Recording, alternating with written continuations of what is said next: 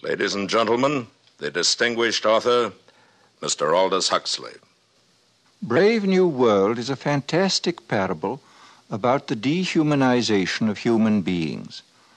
In the negative utopia described in my story, man has been subordinated to his own inventions.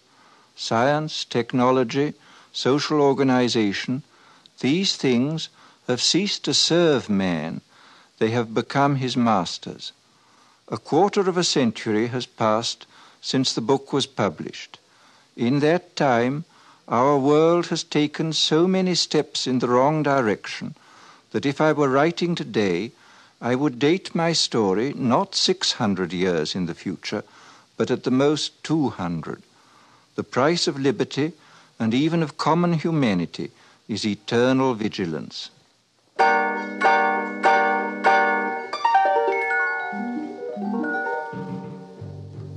CBS Radio, a division of the Columbia Broadcasting System and its 217 affiliated stations, present the premiere broadcast of the CBS Radio Workshop, radio's distinguished series dedicated to man's imagination, the theater of the mind.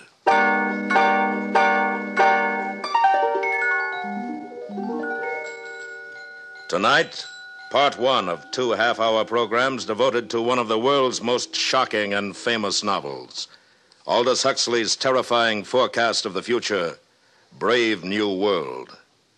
We are proud to have Mr. Huxley as narrator for these broadcasts. Original music is composed and conducted by Bernard Herrmann.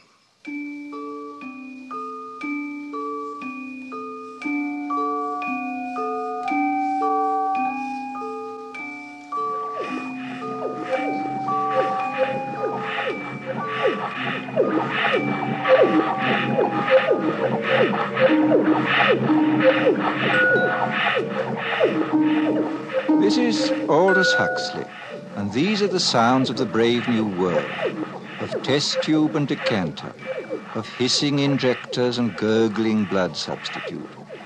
The year is AF 632, 632 years after Ford. We are inside the London Hatchery and Conditioning Centre, and this is the fertilizing room, an enormous laboratory where the temperature is never allowed to fall below 98.6. And here comes the director of hatcheries and conditioning in person, bringing with him a group of young students. Tomorrow you'll be settling down to serious work. Today I just want to give you a general idea of things. These are the incubators, and here is the week's supply of ova, kept at blood heat. Come along, boys. Now here, we immerse the eggs into a warm bouillon containing free-swimming spermatozoa. Immersion continues until the eggs are all fertilized. Ah, and over here, here is where we bottle the alphas and betas. In short, gentlemen, the perfect process for manufacturing healthy babies. Are there any questions? Sir, will you explain the Bokanovsky process? I'm glad you asked that. Students, take this down. Bokanovsky's process, where in olden times one egg made one embryo which made one baby. Today we've improved on all that. Now the egg will bud, will divide from 8 to 96 buds, and every bud will grow into a perfectly formed embryo and every embryo into a mature baby, making 96 human beings grow where only one grew before. Progress. Oh, but what advantage is it, sir? Oh, my good boy, can't you see? Where in olden times nature allowed us only to have twins or perhaps triplets or so, today we can create scores, yes, scores of identical individuals. We can manufacture men and women in uniform batches. Think of it. An entire factory staffed with the product of one single egg. 96 identical individuals working 96 identical machines. At last, society really knows where it stands. Remember, it was our Ford who gave us the concept of the assembly line when he was on Earth many centuries ago. And now, boys, we will go up to the bottling room where we shall see how we create each class of society. Alphas, betas, deltas, etc. Come with me. Well, Lenina.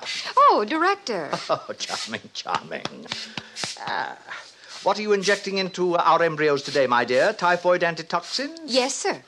Are you busy this afternoon? Oh, not after 5, sir. Good. Suppose we get together then on the roof. That would be fine. I've admired you for some time, Lenina. I'm looking forward to a closer acquaintance. Thank you, sir. And now, boys, we're off to the bottling room. You are a lucky girl. The director of hatcheries and conditioning. Oh, hello, Fanny. Oh, you can trust the director to be the perfect gentleman. I saw him pat you. He wants me. You see? That shows what he stands for. The strictest conventionality. And it's about time you started belonging to someone else, my dear. But I like Henry Foster. We've only been with each other 4 months. 4 months? Well, what would the district world controller say? You know how he disapproves anything intense or long-drawn. And it isn't as though there were anything painful or disagreeable about being with 1 or 2 other men besides Henry. After all, everyone belongs to everyone else. You're quite right, Fanny, as usual. Good girl. Fanny, do you know Bernard Marx? Bernard Marx? Well, why not? Bernard's an alpha plus. Besides, he asked me to go to New Mexico, to the Savage Reservation with him. But his reputation. They say he doesn't like obstacle golf. Oh, they say. And that he spends most of his time by himself alone. They say somebody made a mistake when he was still in the bottle. Thought he was a gamma and put alcohol into his blood substitute. That's why he's so stunted. Oh, what nonsense. Oh, very well, Lenina. It's your life, my dear. But I think you're heading for trouble. And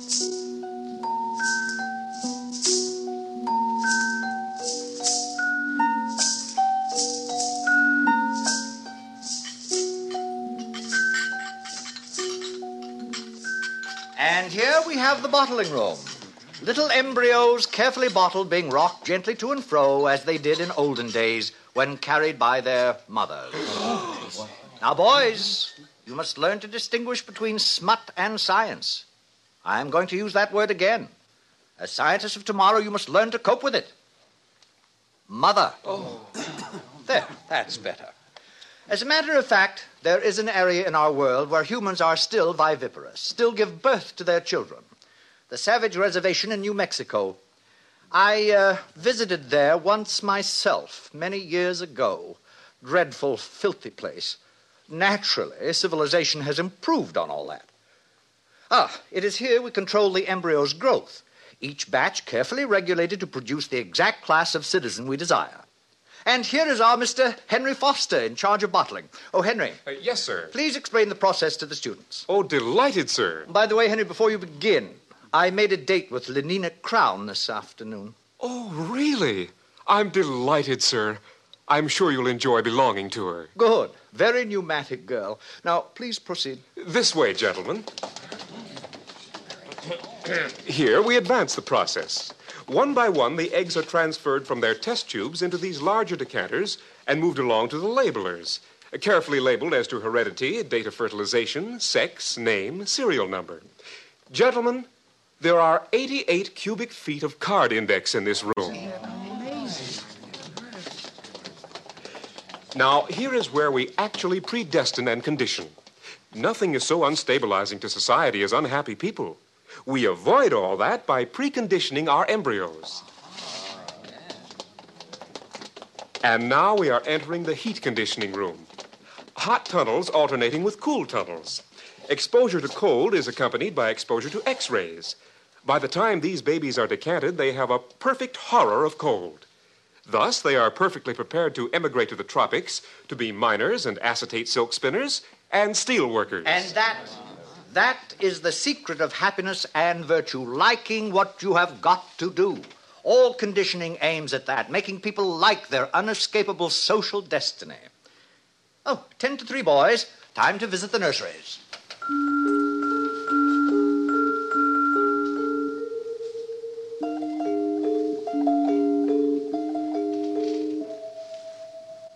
And so the director continued on his tour. Meanwhile, in his rooms high above the city, Bernard Marx nervously paced the floor. I'm taking Lenina Crowne in New Mexico with me, Helmholtz, to the Savage Reservation. Well, it's about time. What do you mean by that? I'll be frank, Bernard. There's been a lot of talk about your behavior at the College of Emotional Engineering. Of course, I've been defending you. And I'm supposed to be grateful? Because you're a successful feelies writer? Because you're tall, well-built, have all the girls you want? Oh, Bernard, now you know how I feel. I want to write. I mean, seriously, not slogans or feelies.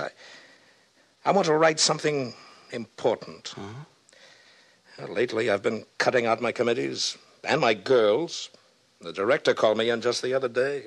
Are you in trouble, too? There's a poem I wrote, too emotional, he said.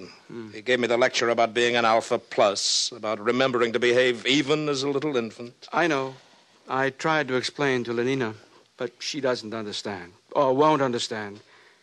All those other men she belongs to, Henry Foster, Benito Hoover, they treat her like a side of beef. It's disgusting. It's socially proper. We share and we share alike, remember? But I want her for myself, alone. Bernard... you're my closest friend. Now, you listen to me. You can't win this way. Follow the rules. Play the game. Be happy.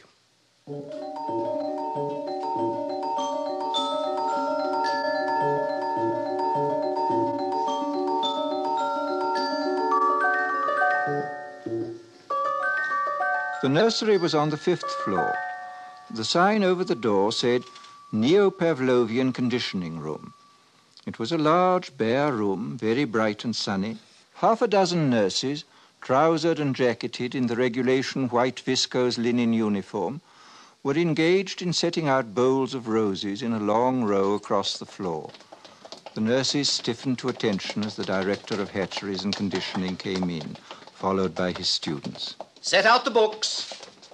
In silence, the nurses obeyed his command. Between the rose bowls, the books were duly set out. Now bring in the children.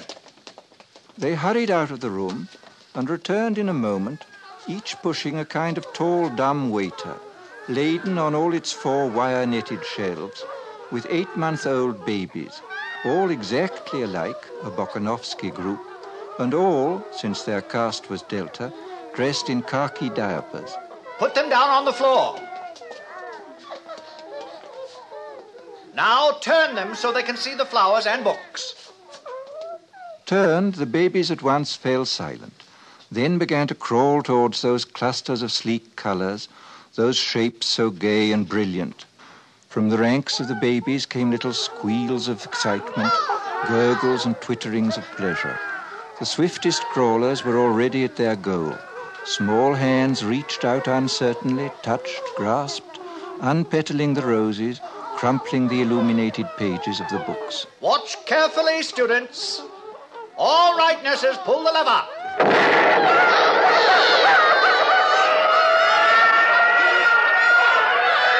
And now we proceed to rub in the lesson with a mild electric shock.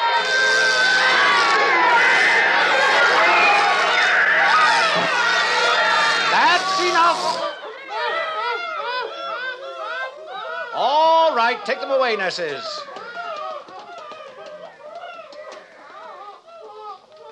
Observe. Henceforth, books and flowers will be associated in their minds with loud, unpleasant noises and electric shock. And after 200 repetitions of the same or a similar lesson, will be wedded forever. What man has joined, nature is powerless to put asunder. They'll be safe from books and botany all their lives. But, sir... since these are lower caste children anyway and will never read, why bother to condition them against flowers? Simple economics. If gammas, deltas, or even epsilons like flowers and nature, soon you'd see them wasting their time visiting the countryside. And of what economic use is that? A love of nature keeps no factories busy. It was decided to abolish it, at least among the lower classes. Any further questions? Sir, would you tell us about sleep teaching? I'm glad you asked that. The most ingenious development of all, sleep teaching, is given to all our children as they grow to maturity. A little voice murmurs slogans in their ear all the night long while they sleep. Of course, it's useless for teaching, but as a method for giving post-hypnotic suggestions, it is invaluable. It's what conditions our minds to love our future role in life. Now, boys, tell me some of the lessons we've all learned through sleep teaching. A gram is better than a dam. A good example. We have learned to take a gram of Soma whenever we feel out of sorts. Euphoric, narcotic, pleasantly hallucinant. It transports our minds into a beautiful sleep filled with wonderful images. It gives a Soma holiday, thus preventing unnecessary impulses such as anger, jealousy, envy, anxiety. Next.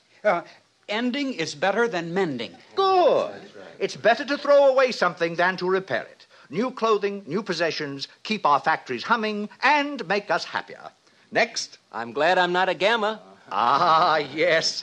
We're all taught in our sleep to enjoy our own caste, whatever it may be.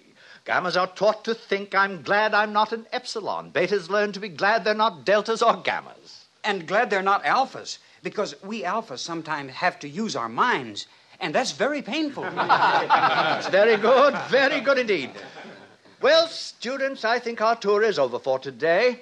I'm sure most of you have dates with pneumatic young ladies. Some, of course, will be wanting to get in a game of obstacle golf. But before we finish, I'd like to add a few footnotes to the things you've seen today. Today, we have a controlled society, a happy society. We have stability. Ah, there was a time when these things did not exist. Didn't people grow old and feeble in those days, sir? Indeed they did. Old men in the bad old days used to renounce, retire, take to religion, spend their time reading, thinking. Oh. Now, such is progress. At 60, we have the tastes and the powers of a 17-year-old. Why, the old men have no time, no leisure from pleasure, not a moment to sit down and think. They're much too busy scampering from feely to feely, from girl to pneumatic girl. Fortunate boys, no pains have been spared to make your lives emotionally easy, to preserve you as far as possible from having emotions at all. Ford's in his flivver, all's well with the world. Ford's in his flivver, all's well with the world. And solemnly and devoutly they made the sign of the T and hurried off to join their fellow citizens at play. In spite of Fanny's dire warnings, Lenina Crowne made a date that evening with the eccentric Mr. Marx, partly to show Fanny her courage and partly because she was curious. When they were safely in their helicopter and climbing above the city, she turned to him. Shall we play escalator squash or go to the feelies? Escalator squash is a waste of time. But what else is time for? All right, then, let's go to the feelies. You know, they're showing Love on a Bearskin Rug, and everyone says it's terribly exciting. You can Lenina, actually please, feel... Couldn't we just go for a walk and be alone together? But, Bernard, we'll be alone all night. Well, I meant alone for talking. Talking? Well, what about? Oh, you're beginning to feel nasty, I can tell. Take a Soma, Bernard. I'd rather be myself and nasty, not somebody else, however jolly. A gammon 9 saves 9. Oh, for Ford's sake, be quiet. Bernard. Lenina, don't you ever want to be just you? Not enslaved by your own conditioning, to be free? But I am free. I'm free to have the most wonderful time. Everybody's happy nowadays. But wouldn't you like to be free to be happy in your own way and not somebody else's? I simply don't understand you. Bernard, do you really like me? Everyone says I'm awfully pneumatic.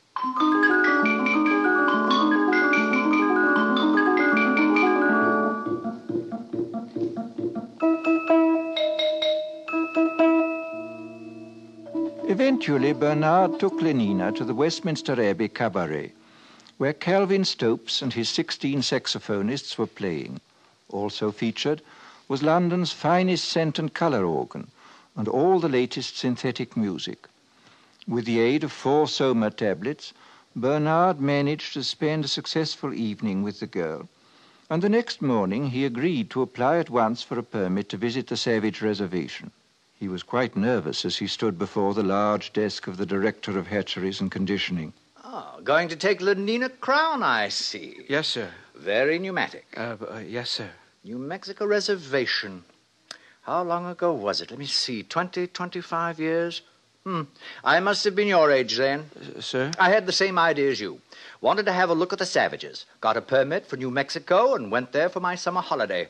With my girl of the moment. She was a beta minus, I think. Oh, yes. She had yellow hair and was especially pneumatic. Well, it was terrible. We rode about on horses and all that, and the last day of our stay, she got lost. Somewhere in those horrid mountains. Lost. We never did find her, poor girl. Must have fallen in some crevice. Yes, we searched for days, but no luck. Ugh. Miserable trip. Oh, you must have had a terrible shock. What? Oh, don't imagine there was anything unethical about it. Nothing emotional or long-drawn. It was all perfectly healthy and normal. I'm sure it was, sir. What's that? Oh. Mr. Marx, I should like to take this opportunity of saying I'm not at all pleased with the reports I receive of your behavior outside working hours. Alphas are so conditioned that they do not have to be infantile in their emotional behavior, but that is all the more reason for their making a special effort to conform. And so, Mr. Marx, I give you fair warning. Yes, sir. If ever I again hear of any lapse from a proper standard of infantile decorum, I shall ask for your transference to a subcenter, preferably to Iceland. Good morning.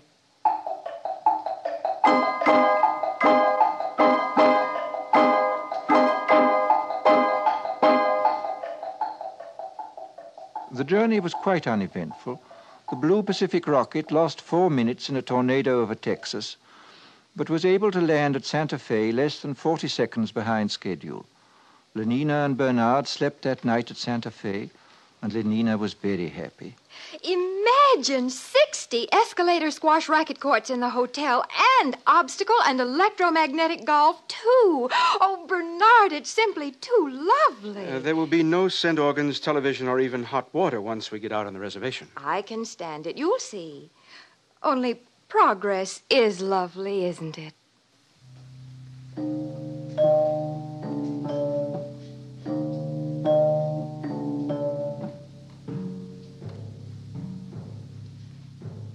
They took a rocket ship into the interior, and from there they traveled on horseback. And all Bernard could think about was Iceland, and how cold and barren it would be. The director's warning had made him even quieter and more sullen than usual. And then, that evening, they reached their destination.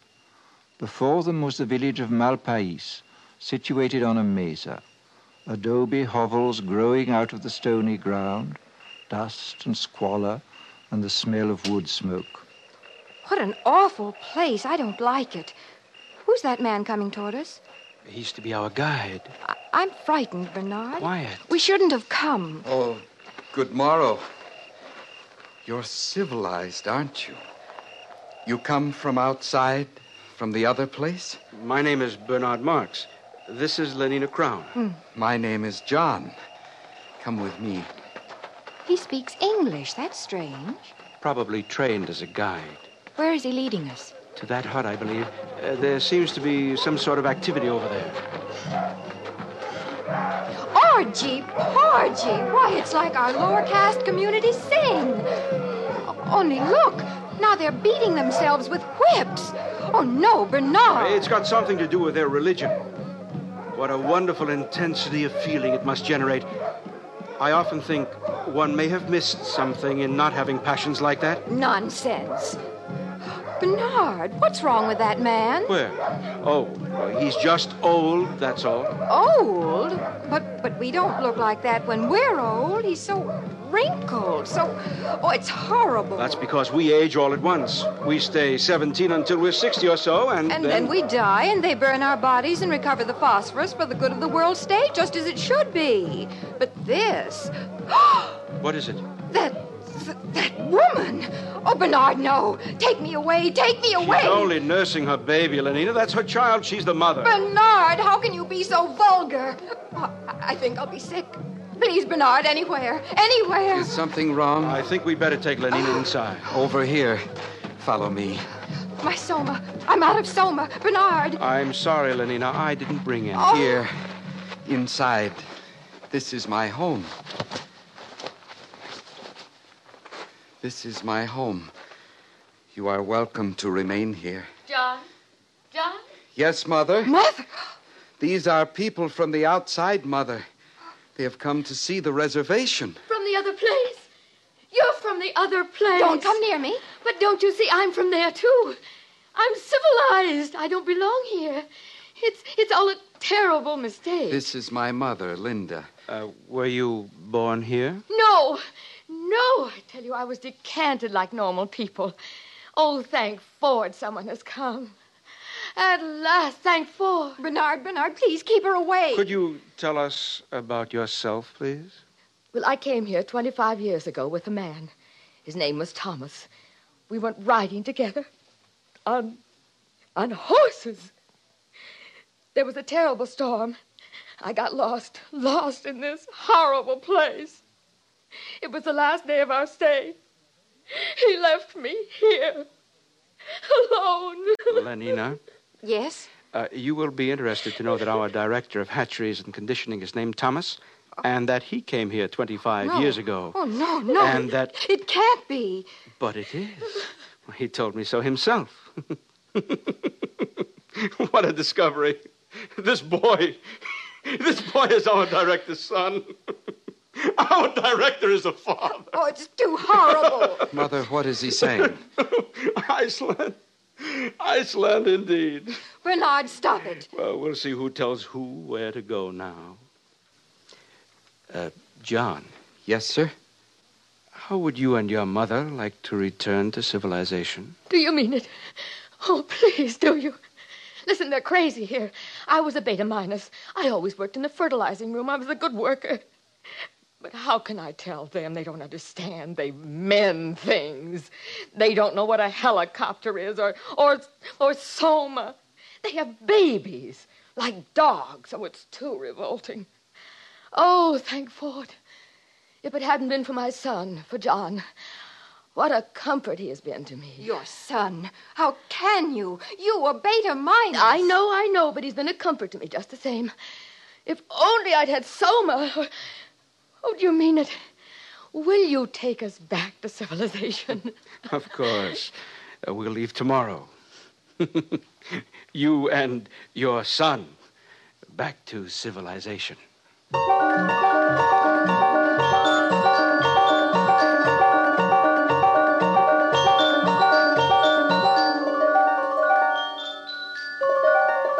And Bernard was as good as his word. That very night, he and John and his mother and Lenina took the Blue Pacific rocket to London. For Lenina, it was a happy trip, since she had taken 4 Somas the minute they got back to the hotel. For John, it was a voyage of discovery. Poor Linda, his mother, could only weep for joy. But for Bernard, it was a moment of triumph, triumph such as he had never known before.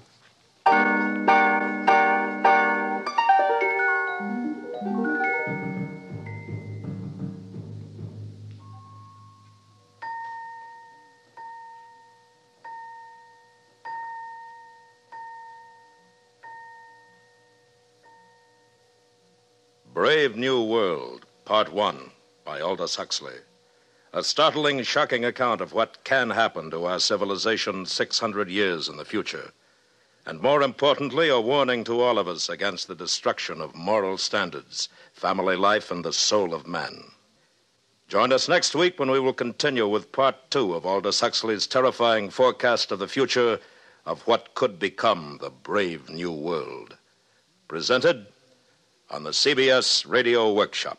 The CBS Radio Workshop is produced and directed by William Froug. Brave New World was adapted for radio by Mr. Froug. Featured in the cast were Joseph Kearns, Bill Idelson, Gloria Henry, Charlotte Lawrence, Byron Kane, Sam Edwards, Jack Kruschen, Vic Perrin, and Lorene Tuttle. Original music composed and conducted by Bernard Herrmann. This is the CBS Radio Network.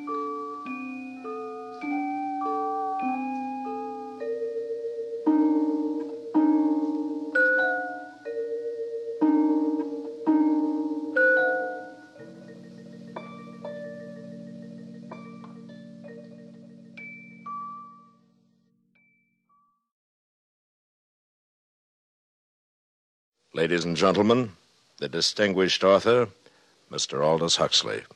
Brave New World is a study of the future as it may be unless we are extremely careful. It depicts a society in which man has replaced nature by science, morality by drugs, individuality by total conformity. It is a hideous prospect, yet we seem determined to follow this path of self-destruction.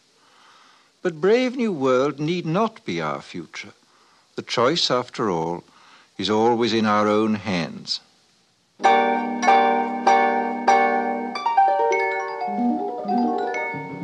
CBS Radio, a division of the Columbia Broadcasting System, and its 217 affiliated stations present the CBS Radio Workshop, radio's distinguished series dedicated to man's imagination, the theater of the mind.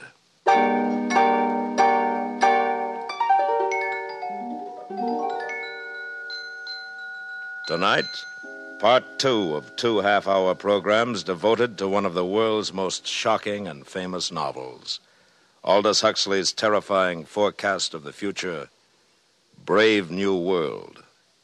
And we are proud to once again have Mr. Huxley as our narrator. Original music is composed and conducted by Bernard Herrmann.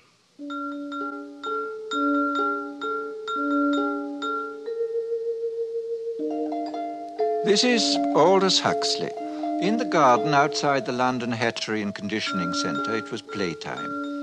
Naked in the warm June sunshine, 600 or 700 little boys and girls were running with shrill yells over the lawns, or playing games, or squatting silently in 2s and 3s among the flowering shrubs. And strolling across the smooth turf came the director of hatcheries and conditioning, followed eagerly by a group of new students. And here we have playtime for our little tots. Notice the games, all carefully constructed to use as many mechanical devices as possible. In olden times, children used to play simple games using only a ball and a bat. Oh, madness. Nothing was added to increase consumption. Then came our Ford. He taught us the principle of mass production in the assembly line many centuries ago and changed all that. Good morning, Director. Sir, what an unexpected pleasure. Boys, this is the resident controller for Western Europe.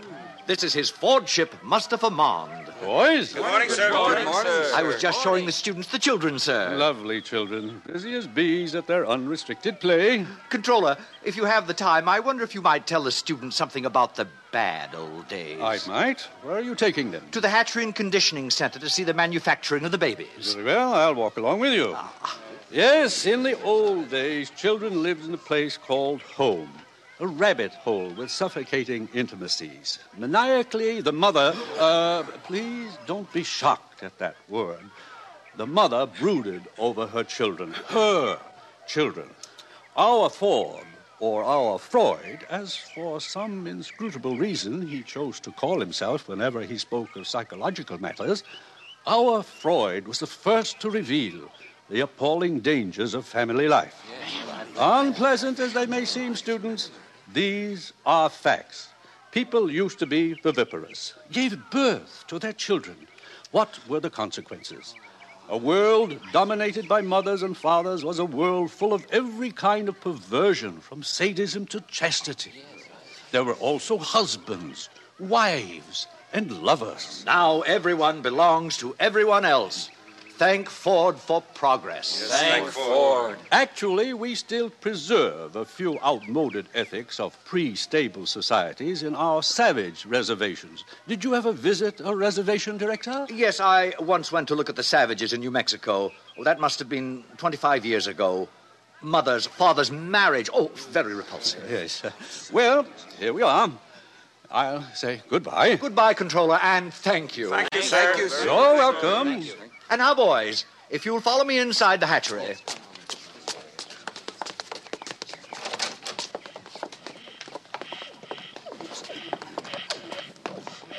And here we are, a hive of activity. Alphas superintending, betas doing the skilled work, gammas in green, busy at routine jobs, and deltas in khaki, incapable of doing anything except sweeping the floor. Every member of society perfectly content to belong to his predestined caste. Except for a few criminal exceptions, which reminds me, One of those criminal exceptions is meeting us here at 11. An alpha plus, no less. Mr. Bernard Marx. What has he done, sir? What has he done? He refuses to participate in mechanical sports. He is lax. Ah, here he comes now. Good morning, Director. Mr. Marx. You and Lenina Crowne returned from the Savage Reservation last night, I understand. Yes, sir. We visited some of the places you told me about last week, Director. In fact, Silence! Your attention, please. Everyone step this way. If I have interrupted your labors, it is because a painful duty constrains me. This man who stands before you, this Alpha Plus, the highest level of society, has grossly betrayed the trust imposed in him. By his heretical views on sports and Soma, by his scandalous refusal to be promiscuous, he has proved himself an enemy of society, a subverter, ladies and gentlemen, of all order and stability, a conspirator against civilization itself. For this reason, I am ordering his immediate transference to a subcenter of the lowest order. In Iceland, he will have small opportunity to lead others astray by his unfordly example. Bernard Marx, can you show any reason why I should not now execute the judgment passed upon you? Yes, I can. What did you say? You told me you visited the Savage Reservation 25 years ago, Director, with a young Beta Minus, I believe. You told me she was lost during a storm and that you returned without her. I thought perhaps you'd like to see her again. Linda... Thomas! Thomas! Oh, Thomas, it's me. Don't you remember? You're Linda. Oh, I knew I'd recognize you, Thomas. You look just the same. No one ages here. Thomas, look at me. I'm Linda. Remember? Hug me. Hold me. What is the meaning of this? Who is this hag? Thomas. Oh, Thomas, it's Linda. Linda, your Beta Minus. John, look, it's him. It's your father. Father. Father. What's the meaning of this disgusting joke? Who is this savage and this dreadful woman? Take them away! It isn't a joke. It's absolutely true. I'm his mother, and you're the father. Father, it's me, John. I'm your son. And now who is guilty of antisocial behavior, Director? Oh, no. No.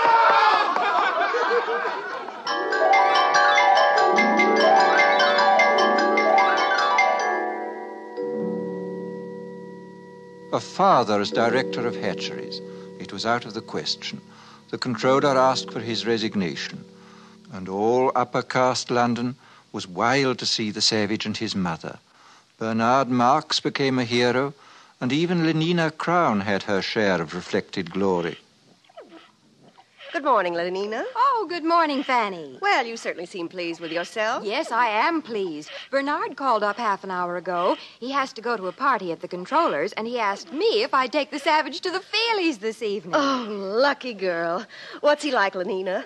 I've heard he's terribly good-looking. Oh, he is, but so very odd. In what way? Well, the day Bernard and I left the reservation, the savage came into my room. I'd taken a Soma, so I didn't notice him until suddenly I awakened, and there he was, bending over me. What happened? Well, naturally, I assumed something was going to happen, but instead of that, he just ran out of the room. Well, how odd. What a terribly ungentlemanly thing to do. Doesn't he like you? Oh, I'm sure he does, so I can't make it out. And, oh, please don't tell this to anyone, Fanny. It upsets me, because I like him. I mean, I really like him. Lenina! I know it's immoral, but I just can't help myself. I do like him.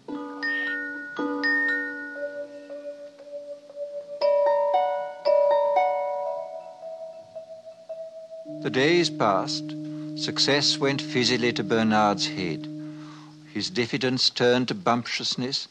His nonconformity was forgotten, and he became completely orthodox. The resident world controller appointed him official escort for the savage and asked him to make regular reports on the young man's reactions to civilization. This Bernard did assiduously.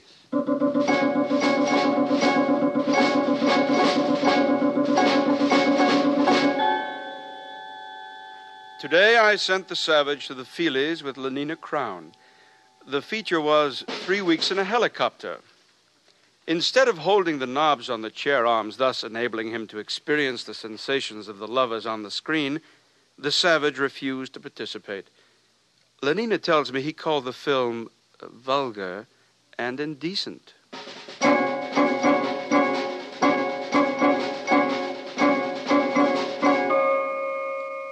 The savage refuses to take Soma and seems most distressed because the woman, Linda, his M-O-T-H-E-R, remains permanently on Soma holiday. In spite of her senility and the extreme repulsiveness of her appearance, the savage frequently goes to see her and appears much attached to her.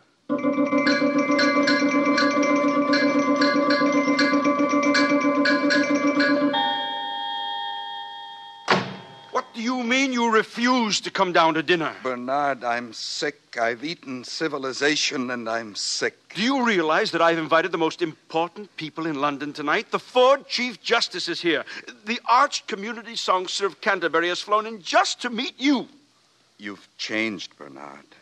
You used to feel the way I do about things. I talked to Helmholtz Watson. He says you've changed, too. I haven't. Listen, if you don't come downstairs for my dinner party, I'll be the laughingstock of London. I'll come. Just let me read this to you first. One day, many years ago, I found this book in my mother's room. One of the Indians had found it in a cave. It must be hundreds of years old. It's called The Complete Works of William Shakespeare. Oh, I've heard of him.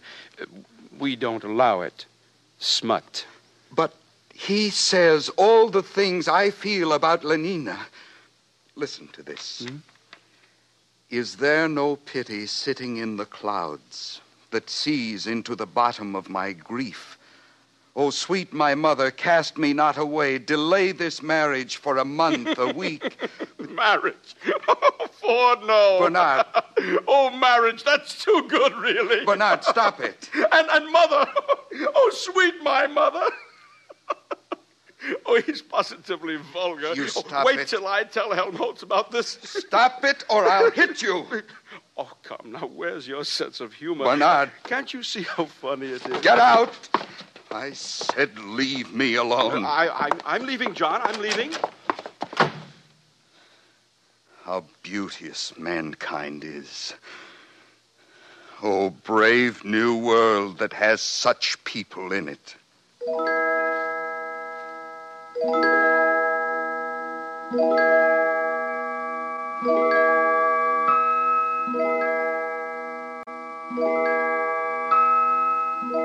The next morning, a pneumatic young girl, crisply clad in a beta minus viscose linen suit, stood outside the door of the savage's apartment and somewhat nervously rang the buzzer.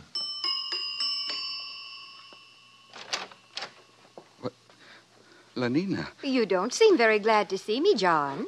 Not glad? Oh, if you only knew. May I come in, then? May I kiss your hand, Lenina? My hand? Admired, Lenina. Indeed, the top of admiration, worth what's dearest in the world. I wanted to do something first to show I was worthy of you. What are you talking about? Lenina, tell me something. I'll do anything you tell me, anything at all. I'd sweep the floor if you wanted. But we've got vacuum cleaners here. It isn't necessary. No, of course it isn't necessary. But some kinds of baseness are nobly undergone. I'd like to undergo something noble, just to show you how much I love you, Lenina. Do you mean it, John? Yes, but I hadn't meant to say it. Not until I... Listen, Lenina, on the reservation, people get married. Get what? For always. They make a promise to live together for always. What a disgusting idea. Answer me this question, John. Do you really like me or don't you? I love you more than anything in the world. Well, then, why on earth didn't you say so? Come here to me, John. Hug me. Oh, but, Lenina... Hug me till you drug me, honey. Kiss me till I'm in a coma. Lenina, what are you doing? No, get away from me. Don't come near me. Hug me, honey. You strumpet. A gran is better than a dad. Get out. But don't you want me? Get out of my sight. Oh, John. Before I kill you. Oh, he's mad. He's gone mad.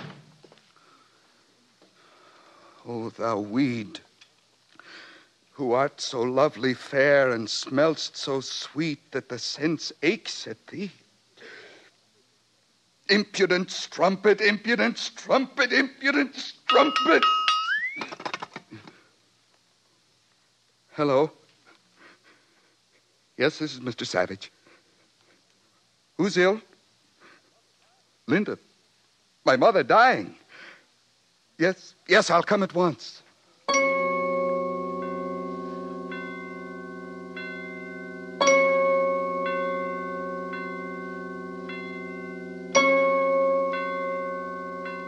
Welcome to the Park Lane Hospital for the Dying. You've come to see someone in the galloping senility ward? Yes.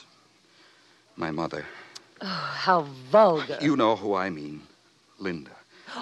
Oh, yes. Room 43, bed 16. She'll be dying any minute now. This way, please. Is there any hope? Well, of course not. Or else she wouldn't have been sent here. Through these doors.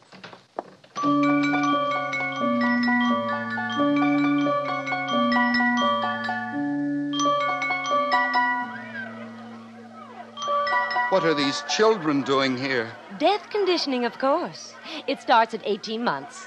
Every tot spends 2 mornings a week in a hospital for the dying. All the best toys are kept here, and they get chocolate ice cream on death days. They learn to take dying as a matter of course. This way. Oh, here we are. Well, I must go. I've got my batch of children coming. Time for their chocolate ice cream.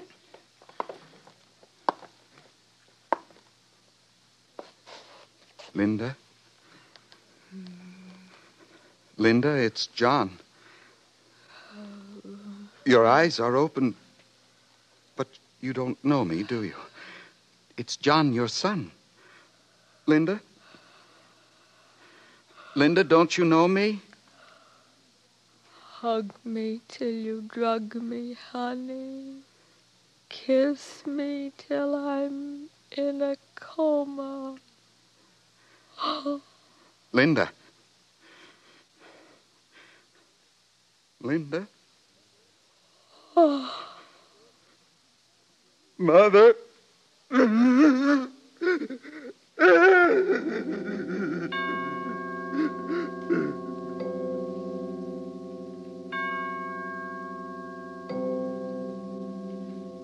menial staff of the Park Lane Hospital for the Dying consisted of 162 deltas, 84 red-headed female twins, and 78 identical mongoloid male twins.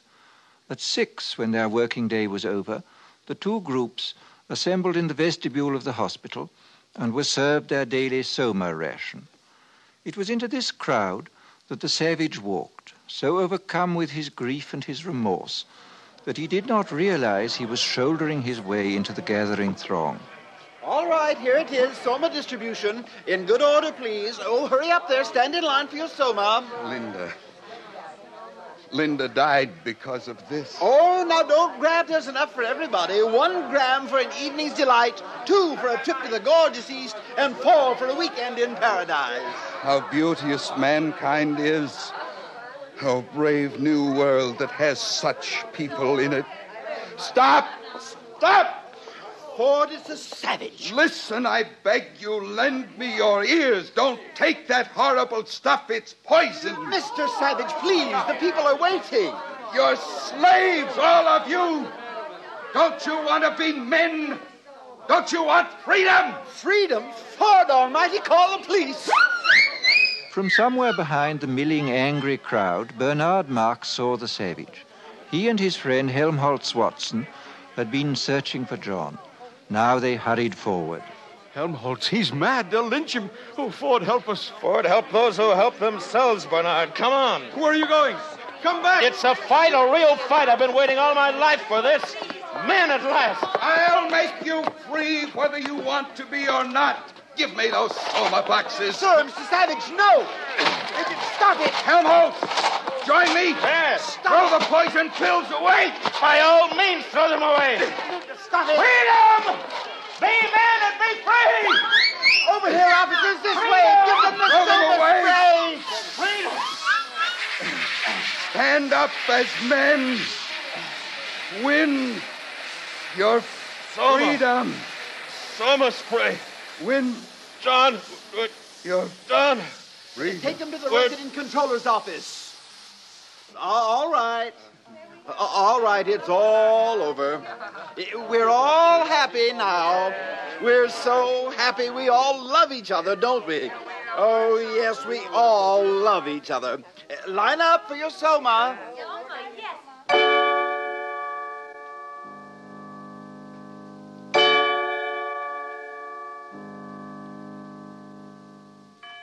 So you don't much like civilization, Mr. Savage? No, I don't. John, you're talking to the resident controller. We don't need your comments, Mr. Marx. I think civilization is horrible. And yet people are happy.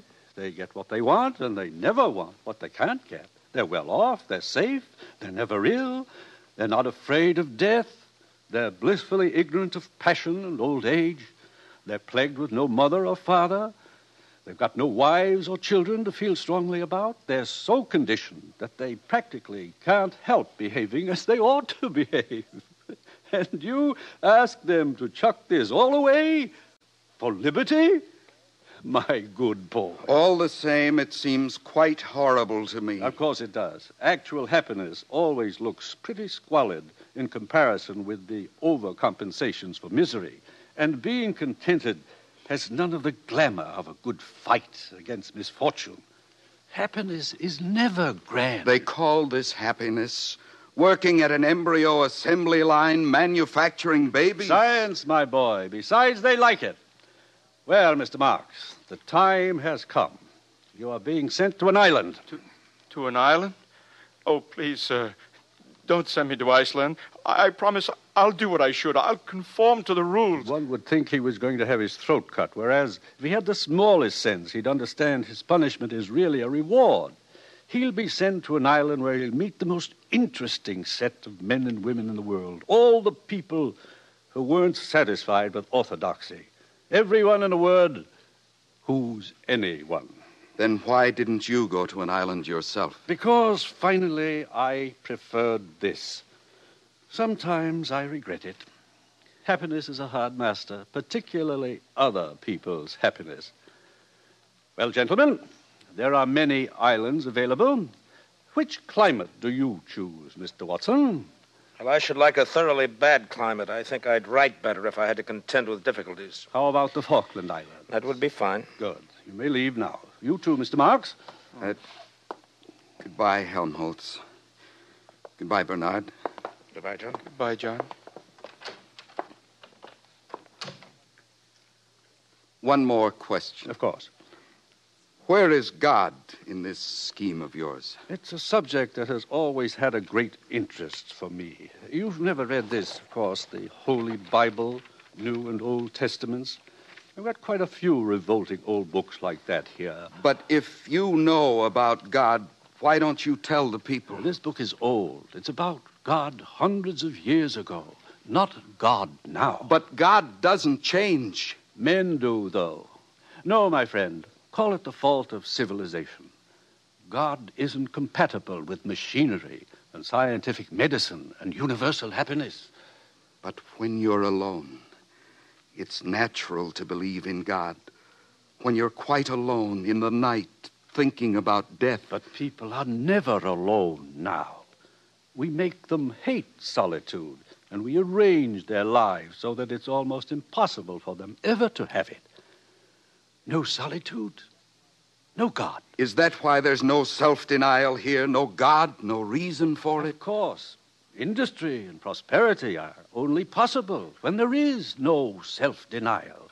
If there were, the wheels would stop turning. But God's the reason for everything noble and fine and heroic. My dear young friend, civilization has absolutely no need for nobility or heroism.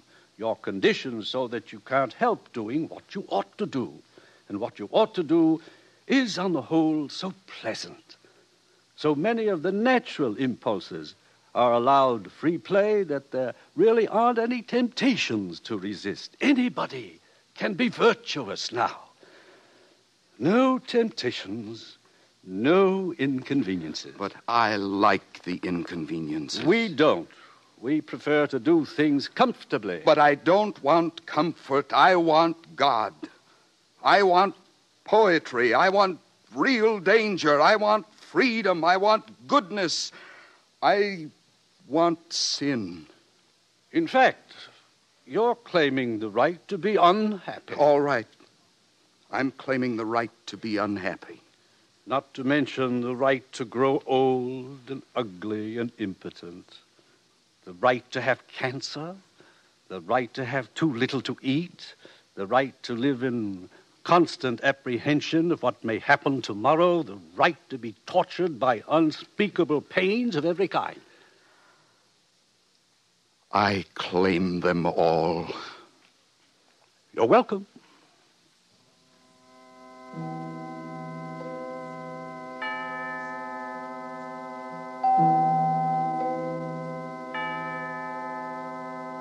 Bernard and Helmholtz left for their islands, but the savage was not allowed to go with them.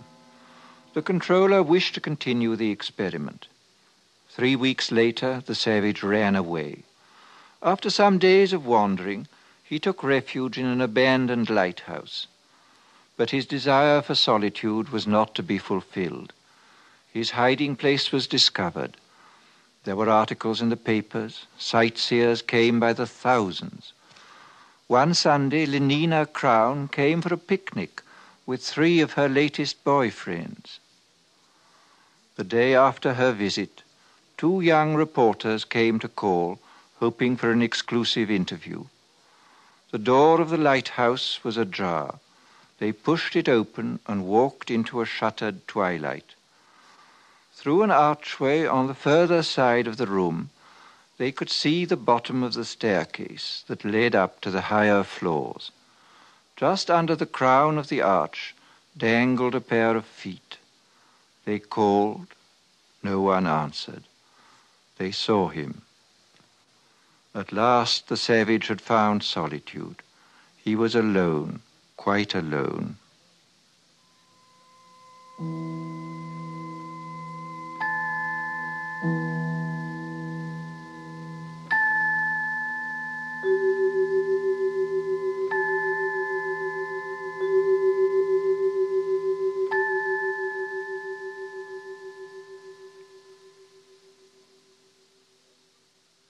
Thus concludes Brave New World by Aldous Huxley. We wish to thank Mr. Huxley for appearing on these broadcasts as our narrator.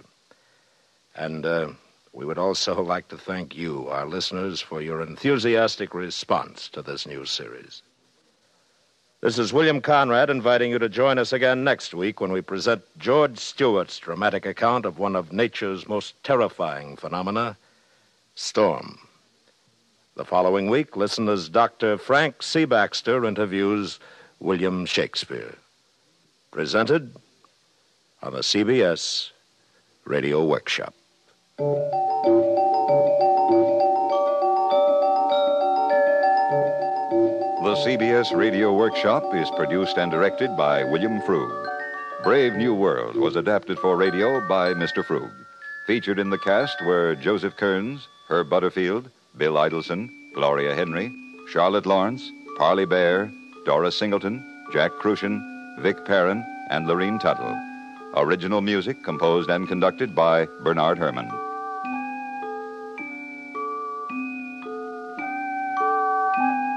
America listens most to the CBS Radio Network.